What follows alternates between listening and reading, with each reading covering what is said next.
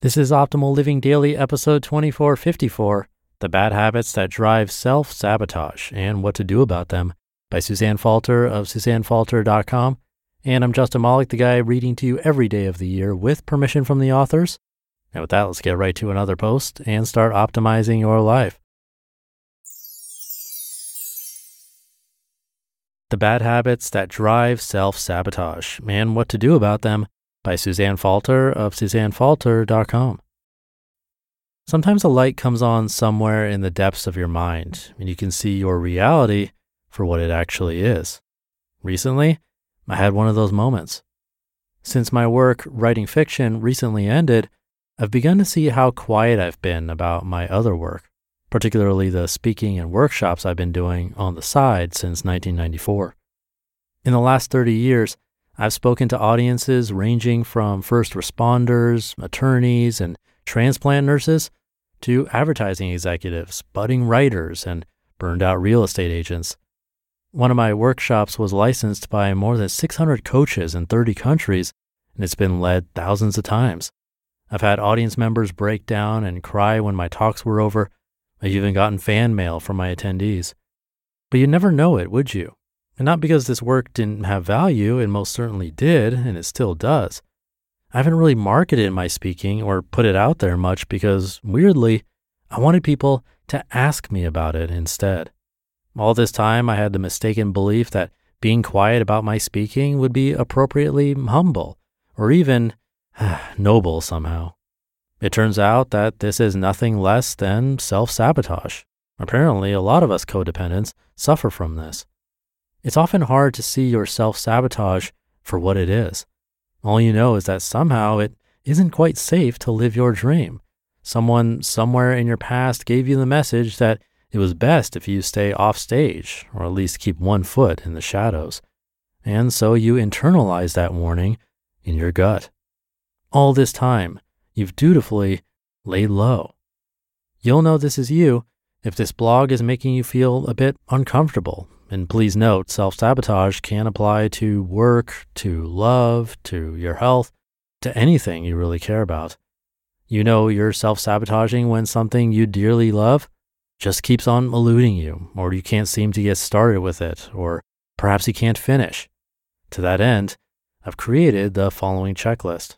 See if any of these behaviors sound familiar. You keep a chronically disorganized desktop or files. If you have to quickly locate, say, a helpful database of contacts or a list of relevant accomplishments or even a better online dating headshot, you can't. Such things might not even exist, or perhaps it's all in your head still waiting to be recorded somewhere. You run out of steam when it's time to move forward. Sure, you can create the beloved work or the new sexy look. That's the fun part. But show it to others or actually put your profile up on a dating site? You'd rather pull your hair out. Consequently, no one ever sees your starting first chapter or your beautiful smile. This way, you stay small and ephemeral and safe. There's a repeating pattern of failures. If you look back through time at your quest, you see lots of missteps, many bad first dates or lousy would be relationships, businesses that crashed and burned. Each time you almost got there, but never quite accomplished what you'd hoped for. You attract people who help you stay small. The agent who keeps losing your manuscripts, the business partner who's always too busy to get started, the boyfriend who won't commit. Take a good, clear look at who's connecting to you and your dream. Will they really come through for you? Is this really what you want, truly? You are under resourced. You don't have the money to make things happen or the time. Or perhaps you're living in a place where you just don't jive with the other folks. Think, say, being a salsa dancer living in a place where people still foxtrot. Either you never get started or you never finish. Perhaps you feel hopeless, or more likely, you convince yourself this life passion isn't all that important and that the needs of everyone else around you are. You can't get going or even stick with your project. Take note, this is different from losing steam because that thing is no longer a fit. You keep thinking you'll be discovered your fantasies are not about pitching the New York Times repeatedly and eventually getting a yes, or about going on a hundred bad first dates before you find the one. Instead, yours are about being discovered like a Hollywood starlet perched at a drugstore counter who magically gets discovered. You half expect the big break will happen when you least expect it. And perhaps it will, but not until you put in the requisite work. Does any of this resonate? If so, listen on. To move past all that self sabotage, you have to get real about where you are currently at. Instead of giving up, take notes on what needs to change.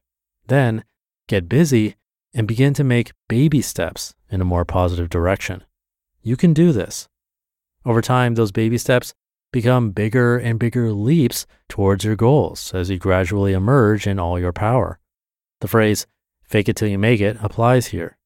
The key is to allow yourself to take as long as it needs and prepare to be patient, friend. Your progress may not happen all at once. If you are honest with yourself, it will indeed happen. Just keep on moving. Refuse to settle for less than you need and want. If your project requires more time, make it happen. If you need to move to find the love of your life, then follow your instincts and do it. Resource yourself well, friend, because you deserve it, and frankly, so do we. The rest of the world wants and needs what you have to offer. As for me, I'm building a brand new speaking site right now. I even got myself some new headshots and designed a roster of updated speaking offerings. I'll be proudly sharing them here within the next month or so. Our personal progress is always rolling forward, but only at the pace that we allow. So why not surrender to your own particular greatness? It may actually be easier than you think. You just listened to the post titled The Bad Habits That Drive Self Sabotage and What to Do About Them by Suzanne Falter of SuzanneFalter.com. One of the best things you can do for your kids is to teach them how to manage money. And this should be started when they're little.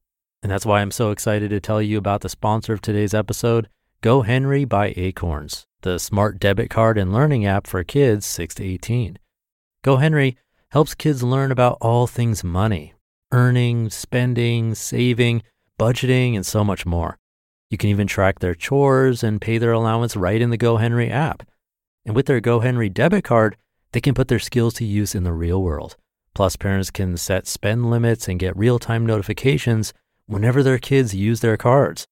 I seriously wish I had this as a kid. I had to learn about money the hard way as an adult. If my parents had set me up with GoHenry as a kid, learning to adult would have been so much easier. Set your kids up for success and get started today at gohenry.com slash old. Terms and conditions apply. Renews from $4.99 per month unless canceled. And thank you to Suzanne. Personally, I think self sabotage is one of those things that we think of last because it doesn't make sense intuitively that we would even do it to begin with. After all, why would we want to sabotage ourselves? Just doesn't really make sense on the surface. But as Suzanne mentioned, there could be just some internalized warning that maybe you haven't come to terms with and recognized for what it is. It could be a tiny defense mechanism trying to prevent your future self from being hurt based on something that happened in the past. And it's a split second reaction or decision that doesn't even occur to us. There are plenty of reasons why it might happen, but again, sort of like what we talked about yesterday, we have to recognize it first. Having professional help can definitely make that a bit easier, but hopefully hearing an article like this helps launch that thought process. So, with that, thank you for being here and launching every day with me. It means a lot. And I'll see you back here again tomorrow where your optimal life awaits.